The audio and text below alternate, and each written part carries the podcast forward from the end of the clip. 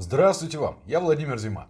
Сегодня поговорим о менеджерском, точнее даже об HR, а если совсем точнее, то о маразматичном.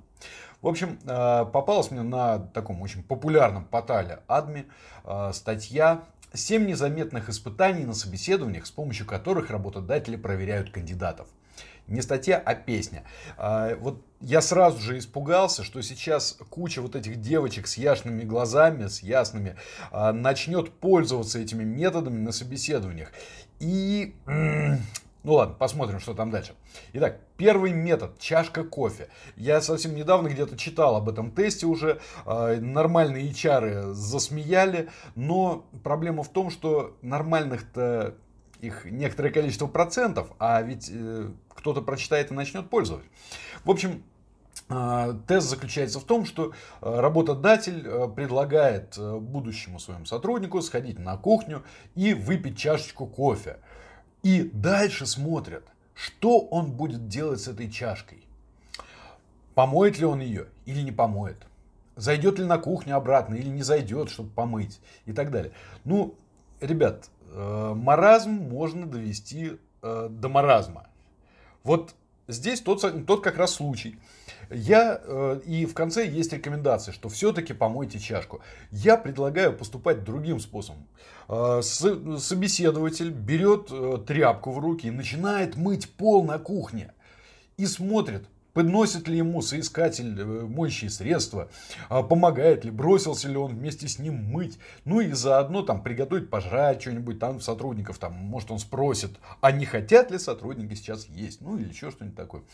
Ну, в общем, нормальный человек, э, он, ну, кто-то возьмет, помоет чашку, кто-то не помоет чашку. Какая, блин, разница, что он с чашкой сделал?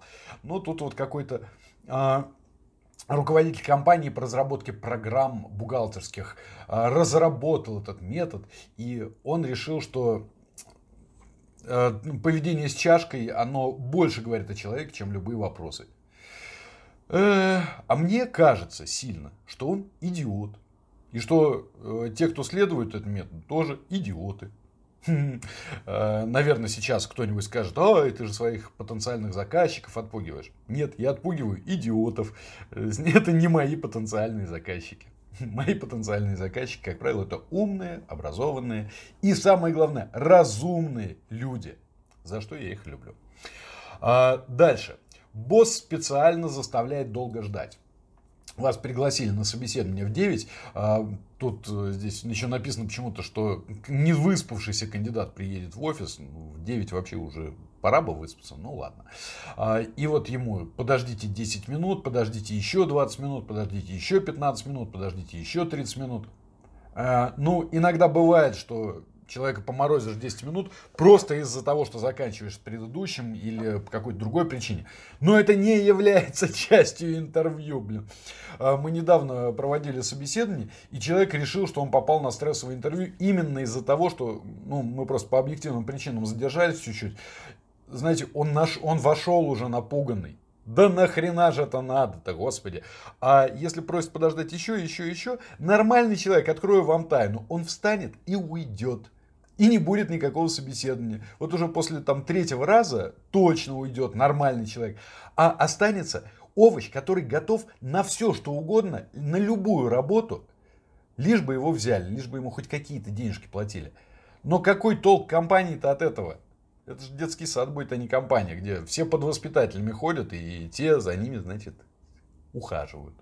Ну, идиотизм. А, в общем, дальше. Да, тут хитрость, насколько кандидат эмоционально устойчив во время стрессовых ситуаций. Блин, ожидание – это признак непорядочности работодателя, а не э, проверка на стрессоустойчивость. Ну, в общем, ну, сами понимаете. Дальше. Интервьюер неожиданно переходит на крик. Идиоты, блин! Если интервьюер внезапно переходит на крик, это значит, что он неадекватный. И работать в этой компании нельзя, если они допускают таких людей до собеседования. Если вот некоторые говорят, ну а как же стрессоустойчивость проверять и так далее. Во-первых, это нужно в крайне малом количестве случаев на очень ограниченный круг должностей. Во-вторых, Стрессовое интервью это специальное искусство. Оно просто так не проводится, не надо просто орать. Ведь сейчас вот это прочитают и начнут орать на людей на собеседованиях. На орущего человека реакция может быть одна. Встал и ушел. Пусть орет сам на себя. Какая это проверка на стрессоустойчивость? А когда стрессовое интервью, там специально э, разрабатывается комплекс действий по погружению человека в стресс. И самое главное, это могут делать только профессионалы, которые умеют человека из этого стресса вывести. И потом извиниться за это интервью, объяснить, что и как было и так далее. Ну, вот, а у нас нет, давайте орать, давайте. А, повышение, вот здесь написано даже, повышение голоса, переход на крики и даже оскорбление. Моделирование стрессовой ситуации. Нет, это моделирование ситуации интервьюер идиот. А вот дальше вообще песня. Будущий босс дает довольно странные задания, например, выпрыгнуть из окна. А-а. Ну, я не знаю, может быть, американцы, э, от которых это все пошло, настолько хотят э, получить работу, что э, будут как-то выкручиваться.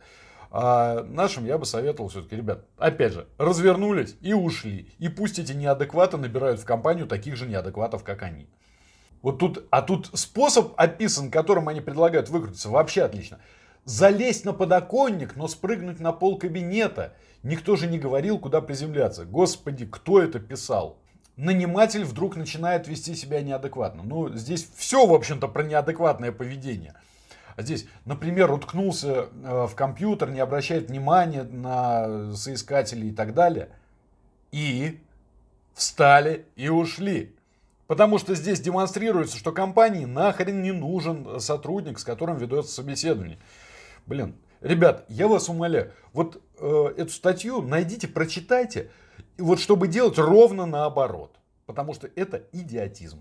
А, ну, тут дальше кандидаты знакомятся со всем коллективом. Ну, это написано, что после собеседования. Ну, почему бы нет? Ну, ну познакомились со всем коллективом. Только вот сбор э, мнений людей после этого, он категорически противопоказан. Там, где профессиональные HR, они и так знают, как э, вот, провести, вот это, как сейчас модно говорить, onboarding, э, как провести адаптацию. Ну, вот. А если они собирают мнение у людей, то они там такого насобирают. Там в каком-нибудь гадюшнике все скажут, а нет, он мне не понравился. И все, и лишите хорошего человека, которого туда и надо было ставить. И последнее. Босс специально роняет на пол ручку. Это не испытание, это криворукий человек. И наблюдает, поднимет соискатель ручку или нет. Ну, если не поднимет, и что? Но если она укатилась к нему поближе, может поднять, может не поднять. Ай, господи, сколько неадекватов, ребят, сколько неадекватов, которые пытаются какими-то идиотскими способами что-то выяснить. А надо выяснять. Очень простые вещи. Нужно выяснять, знает человек свою специализацию или не знает, э, достаточно он квалифицирован или нет. Для этого существуют тесты, для этого существуют специальные вопросы. А, потом нужно выяснять, способен ли человек работать в системе ценностей данной организации. Ну вот, э, если человек способен работать в ценностях, которые предусматривают вот эти способы интервью, то я, например, с таким не хотел бы работать, если настолько хочет работу, что вот готов это все терпеть. Ну, и вообще выяснять нужно много объективных вещей, а не вот это вот все. Ну, как-то вот так. А, так что вы расскажите коллегам, что так не надо. А, и подписывайтесь на канал, там колокольчик вот там вот внизу ставьте, чтобы не пропускать новые видео. И давайте общаться. А, напишите в комментариях, на какие темы видео вы хотели бы увидеть. Все, на сегодня. Пока.